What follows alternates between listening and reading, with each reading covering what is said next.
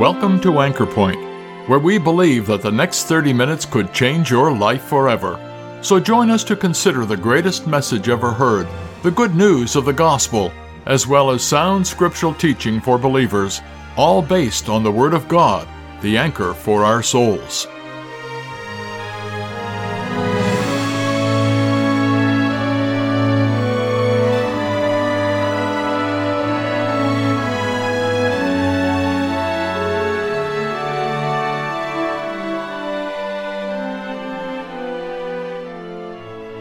You know, the Lord Jesus Christ was the great physician.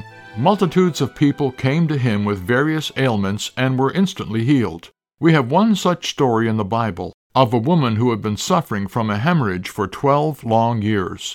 She had spent all her money on medical remedies, but continued to grow worse. Her problem was probably only known to the doctors of her town, though likely her deteriorating condition was obvious to everybody. Her time was running out. Would she admit that she needed help? Her life depended on it. Sin is like that. It's a condition that gets worse and worse. Sometimes we hide the shame and devastation it wrecks in our lives. But it needs to be acknowledged if we are to find forgiveness and healing. In this Anchor Point message, speaker Brody Thibodeau examines this woman's story in more detail, applying the glorious gospel message to her experience with Christ that day. Let's turn in the scriptures now to an Old Testament passage. It's the book of Numbers in chapter fifteen. I'd like to get a little reference before we come to a New Testament story. Let's read at verse number thirty-seven. And the Lord spake unto Moses, saying, Speak unto the children of Israel, and bid them that they make them fringes, the borders of their garments, throughout their generations, and that they put upon the fringe of the borders a riband of blue, and it shall be unto you for a fringe, that ye may look upon it, and remember all the commandments of the Lord, and to do them. That ye seek not after your own heart and your own eyes, after which ye used to go whoring, that ye may remember, and do all my commandments, and be holy unto your God. Now the New Testament, please. The New Testament in the book of Luke, chapter eight. In Luke chapter eight, verse forty-two, I just want to get the last line of verse number forty-two, which leads into verse forty-three. But as he went, the multitude thronged him. That is, they were clamoring around him. Verse forty-three of Luke chapter eight. And a woman, having an issue of blood twelve years, which had spent all her living upon physicians, neither could be healed of any, came behind him and touched the border of his garment, and immediately her issue of blood stanched, or it stopped. And Jesus said, Who touched me? When all denied, Peter and they that were with him said, Master, the multitude throng thee and press thee, and sayest thou, Who touched me? And Jesus said, Somebody hath touched me, for I perceive that virtue is gone out from me. And when the woman saw that she was not hid, she came trembling and falling down before him. She declared unto him before all the people for what cause she had touched him, and how she was healed immediately. It is, I believe, in Mark's gospel that it says she told him all the truth. Verse forty-eight, and he said unto her, Daughter, be of good comfort. Thy faith hath made thee whole. Go in peace. Now the bulk of our comments are going to be made on verses forty-three and forty-four as we discuss this woman, one of the dear women who came to the Lord Jesus. I think of John's Gospel, chapter four, and that woman who met the Lord Jesus at the well. Near to the parcel of ground that Jacob gave to his son Joseph, she found the Savior of the world. Marvelous. And I can't help but think of the woman in John's Gospel, chapter eight, who had been taken by those men who were hypocrites, using the Bible to highlight other people's sin and never seeing their own sin in the Scriptures. And she was face to face with the Lord Jesus. And while those other men were hard and callous, she found a tender-hearted man, a man who had a sincere care for her, and he said, Neither do I condemn thee. Go and sin no more. You see, in John chapter four, this woman had five husbands, and she had a man who wasn't her husband. and she had never come across a man with such a tender, true, and sincere care as the Lord Jesus had. And the woman in John chapter eight, she had been treated very, very poorly by the men in that story. And she came across a man with a tender heart of compassion, the Lord Jesus. Can I tell you tonight about a man who loves you? A man who cares, with a care that transcends any care that any person on this earth could have. For we must say, with every feeling of love and with every act of love, there is always that within us that is self-seeking, that has some kind of self-interest in it. But the love that the Lord Jesus has is a truly and completely selfless love. He cares for you. And the reason I bring up those other two women is because tonight when we talk about this woman with the issue of blood, you're going to remember, or you're going to find out as we go through, that she had been to many, many different men, and they couldn't help her. But on this day when she comes to meet the Lord Jesus, she finds in him a man who had the power to help, and a man who had the desire to help. Now, as I'm preaching the gospel tonight, you're going to think again, aren't you? You're going to think, how does this apply to me? When I think of my situation in light of God, in light of eternity, in light of my sins, in light of this gospel, in light of the Bible, how do I fit into the story of the woman with the issue of blood? Do I have a problem that needs to be addressed? And if, as you are thinking, you find out that you do have a problem that needs to be addressed, you're going to be honest. You know, for this part of my meeting, I could almost record it and press play every night, right? I say the same thing in almost the same words. Why? You need to think and be honest. Follow me now as we find a woman who has been severely affected by a condition that she cannot control. And it says it's an issue of blood. Verse number forty-three, a woman having an issue of blood. It very well could be what the Old Testament referred to as the issue of blood. I'm not going to get into anything medical because I'm not a doctor. But I'll tell you this, an issue of blood that had plagued her for years. Something on the inside that she couldn't stop. Something that caused her pain. Something that caused her grief. And very likely something that caused her shame, frustration. All of these feelings combined in this condition. Here she was. You can imagine going about for twelve years looking for a solution to a problem and nobody can help you. This man promises he can help you, but he has nothing. This next man will take your money. You see, you understand that money was involved in all of this. She would go and she would give money. She would go and get her hopes up only to be let down every time. And the condition was only growing worse. Now, if this is not your first gospel meeting, you know where we're turning with this one. This condition is a picture of your problem, the problem of sin, something that is affecting you, something that is plaguing you. And perhaps if you're just thoughtful enough and honest enough tonight, you will say it's something that bothers you. As you stop and you think about meeting God, your sin bothers you. If it doesn't, there's something wrong. When you think about eternity and where you will be forever after you die, bothers you. There's that nagging little pull and tug every time there's quiet in your heart. I'm enjoying my life, perhaps, but I'm not ready to die. Or my life is miserable. I've been trying this and I've been trying that. You know, really, that is the picture of her going to all of the physicians. It's the alcoholic who takes to drink. It doesn't help, but it grows worse. It's the drug addict who takes the next hit. It doesn't help. It just grows worse.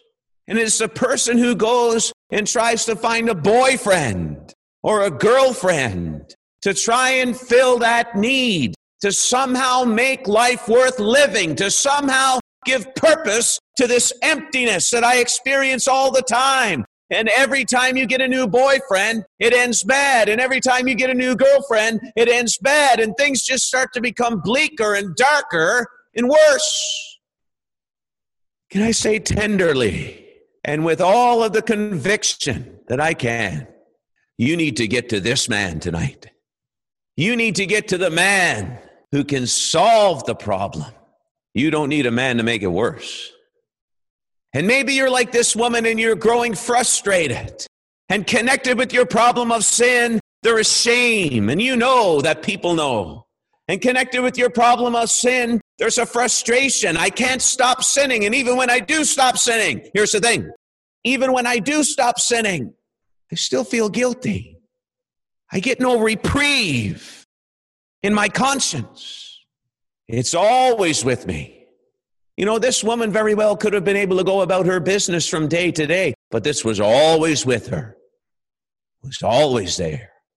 My friend, what a beautiful thing we're going to witness here today. When a woman who has been weighed down by the burden of this condition, when a woman who has been shamed by the things connected with this condition, and a woman who has been frustrated that nobody else could help, and disappointed that everything that gave her hope has fallen through, finally comes to meet the man with power. See, that can be you tonight. Follow it closely. She had an issue of blood. That's your sin. Now, just to switch gears a little bit for a thought that I'm having now on this twelve years. For those of you who study the Bible, you'll understand that the idea of twelve is the administration of God. And very simply, I'm going to propose this. Whatever had happened in this woman's life, it was allowed by God. Now, I'm speaking to people tonight. You have real life issues. We're not saying that the problems in your life are light. It could be that someone's listening to me tonight and you're sick. It could be that you've lost a loved one. It could be that you've lost your job. It could be that you're dealing with addictions. It could be a lot of things. But I look at this woman and what God allowed in her life for one reason. You know why? It would cause in her an earnest desire to get to Christ. Understand, I'm not being heard when I say this. And as we're preaching the gospel, my friend, we don't want to sound hard. But God has allowed whatever it is to come in your life so that you will think about eternity. And God has allowed it, not so that you will just sit there and fret, but God has allowed it so that you will make it an urgent priority to come to Christ. An issue of blood allowed by God so that you would make it urgent. But we come down a little further, and we understand now that she had tried everything, and she could not be healed. But if you were to go to Mark's account, you will find that she had heard of Jesus. I find that to be significant in the narrative, my friend. Why? Why else would she come if she hadn't have heard? And furthermore, if she hadn't believed what she heard, why would she come? You see, now we take a turn and we're going to focus again on the Word of God and the importance of the Word of God in the forgiveness of your sins and taking care of your problem. But remember, she was just living in a village somewhere in the land of Israel, in the land of Canaan or land of Palestine, whatever you want to call it. I call it the land of Israel. That's what the Bible calls it. She was in the land of Israel, just living her life in frustration and shame and disappointment with a disease that nobody could help her with. And then she heard. What did she hear? You know, there was a man in Capernaum in the synagogue. And he stood up one day, and the Lord Jesus said, "Put forward your hand." And a hand that had been withered to the point where he couldn't use it was made whole. That man had power to heal. Did you know that there were lepers, people who were diseased with leprosy? And they came to the Lord, and they cried out to have mercy, and he had mercy, and he healed them. His power to heal. Did you know that there was a blind man, and that blind man was blind from birth for all of those years? And he came to the Lord Jesus, and the Lord Jesus anointed his eyes. He had power to heal him. She heard a message about a man who had power to heal her. I'm reminded of the words at the cross, he saved others. Thank God he saved others. As I'm preaching tonight, perhaps you know someone, maybe not too many, but you know a few people, maybe even one. And this man of whom I am speaking had the power to save them. And they're not perfect. I know they're not. but they're different. Something has happened in their life that could only be accomplished by the power of God. And you've heard about a man who has power to make a difference. He has power to convert. He has power to save. He has power to forgive. He has power to take you to heaven. And when she heard about this man, you can just see her weighing it up, can't you? I've tried so many physicians, and nobody can help me. Are you sure that this man can help me? You know what? If she lived in Capernaum and she got to see the man whose withered hand was healed, you know what he'd tell her? Oh, this man can help you. If she were to go down toward Jerusalem and find that man whose eyes had been anointed and he was able to see, you know what he'd tell her? This man can help you. This man has power. There's something going to happen here that's fantastic. As she responds to the message she hears and she comes to see the man, she says, if I could just touch his clothes, that's Mark's gospel, I'm going to go and I'm going to touch him. But here in Luke's gospel, the reason I chose this account is because of the details. It says here, came behind him and touched the border of his garment. What's that? Really, it's the fringe or the hem of his garment. And I used to preach this as a younger man. So notice I didn't say young. I still consider myself young. But I used to preach this and say the border of that garment. You know, the garment might have been being made and they cut it off with some scissors or they cut it off with a knife, and the border of that garment was all uneven, and the border of that garment looked sloppy, and they took it and they folded it, and with the skillful hand of someone who could sew with thread, they finished it. And I often looked at the garment, the border, the fringe, the hem of the garment as being a picture for us of the finished work of Calvary. And as this woman is reaching out and as she's looking for something to give her reality now, she's not looking for something just to make her feel good. She's looking for reality, and she reaches and she touches the finished work. Tremendous, isn't it? That if you were to come into contact with the man Christ Jesus tonight, and if you were to acknowledge that the work is finished on the cross of Calvary, accepting as satisfying what God has already found satisfying, you know what you will find? Forgiveness and healing. But I'm not quite sure that that explains the whole idea of this fringe on the border of his garment.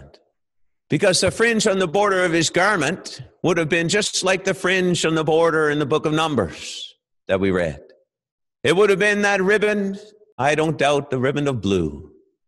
And when you look back in that passage, the reason we read it is to explain why they were to put the ribbon of blue on the bottom of their garment. It wasn't just to make it look good. And it wasn't just for appearance. It was to remind them of something. And we read it together, that they would remember and obey what? The commandments of the Lord. Now, in order for us to get the real picture, we have to understand that in the Old Testament, the law of Moses was considered the commandments. The law of Moses being the commandments, we understand that it is really the word of God. And what this woman was going to come into contact with that day, that, listen, would release the power of God, was the fringe of the garment that speaks of the word of God. And see, I know you've been trying to get around it. Maybe you've been trying to get around it for six weeks, or you've been trying to get around it for six years or sixty years. But the word of God is vital if you're going to know Christ. In fact, Peter tells us that being born again is not by corruptible seed, but incorruptible by the word of God. So it is not just the word of God that carries authority, my friends, but it is the word of God that has living, active power. Two aspects of power in the New Testament. One of them is authority. The Lord Jesus said, no man taketh my life from me. I have power to lay it down. I have power to take it again. This commandment or this power have I received of my Father. That's authority. I have the authority to lay my life down. I have the authority to take it again. This authority I received from my Father. The other aspect of power is really energy, that which gets the work done. And the Word of God is powerful. You see, I'm going to finish this statement now. But there are three different aspects to the value of the Word of God in our preaching. Number one, it is the Word of God that we have for our authority to say what we say. God's Word. Number two, it is the Word of God that releases the power of God when a person trusts Christ. And number three, it is the Word of God that gives me the comfort and assurance and the knowledge that I know Christ and have my sins forgiven. Reaching out, she touches the hem, the fringe, and the power is released. Can't you see it, my friend? The reason I am focusing on just these two verses is because the moment she touched, immediately, immediately it says, her issue of blood stanched or stopped. I enjoy what's said afterwards. I enjoy the conversation where the Lord Jesus says, who touched me? He knew who touched him. He knew all about her. But he's going to encourage her now to come to him. And I believe he's encouraging her now to come to him for one reason. Not just so that she will be exposed in the eyes of men. That's not it. Not the only reason. You know what it is? So he can give her a promise. He's going to give her a promise now. He's going to give her assurance. For what if, what if this feeling that I have changes? You can't depend on feelings, you know. This woman is going to get something more than just a feeling. Remember, she came to Christ and the power was released when she came into contact with that which speaks of the Word of God. Healed immediately. But now she comes before him. And what does he say? Daughter, be of good comfort. Thy faith hath made thee whole. Go in peace. What's that? That's just a word from the Savior himself to give her assurance that what had happened was exactly what she thought had happened. Don't settle for anything less than what you get from the Bible. Don't settle for anything less. I know there's some people in here tonight and you're holding on. Yes, I, I'm looking for assurance. I'm, what are you looking for assurance of, my friend? Well, I look back and something happened to me. Well, the Don't look back. Either something real happened or it didn't. But suppose you fell and bumped your head and you imagined it all. You need something more than your memory. You need something more than a feeling. You need something you can depend upon and that you can rest upon with complete confidence so you can go in peace. The Word of God. The Word of God is the authority. The Word of God is the release of power. I'm done now. But the Word of God is assurance of peace. Wouldn't you love to have something real?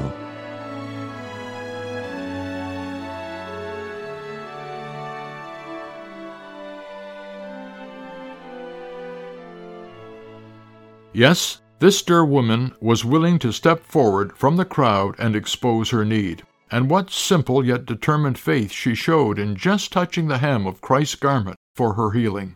It was miraculous and instantaneous. But what happened next was even more so. She heard the Lord speaking to her. Imagine, he called her daughter and told her that her faith had made her whole. Yes, her sins were forgiven. What wonderful words of assurance and comfort. What a story she had to tell her friends and family that evening. It was a day she would never forget. Have you ever heard the Word of God speaking peace to your soul? You need to, like this woman, come to the Lord Jesus Christ today just as you are and trust in his atoning work on Calvary.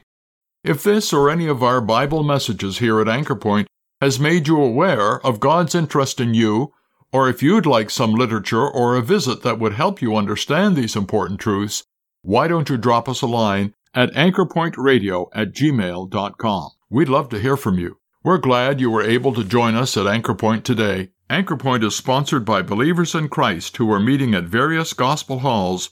Each of these Christian assemblies holds gospel services every Sunday, as well as other meetings such as regular prayer and Bible studies throughout the week. If you've been challenged by today's message and would like to know more about the truth of the gospel or of gathering unto the name of the Lord Jesus Christ following New Testament principles, take a look at our Anchor Point website at anchor point radio dot com. There you will find more information as well as the location, programs, and meeting schedules for the gathering center nearest you. My name is Glenn Todd. Thank you once again for listening, and we invite you to join us again next week at the same time for Anchor Point, where we believe that Christ alone is the anchor for the soul.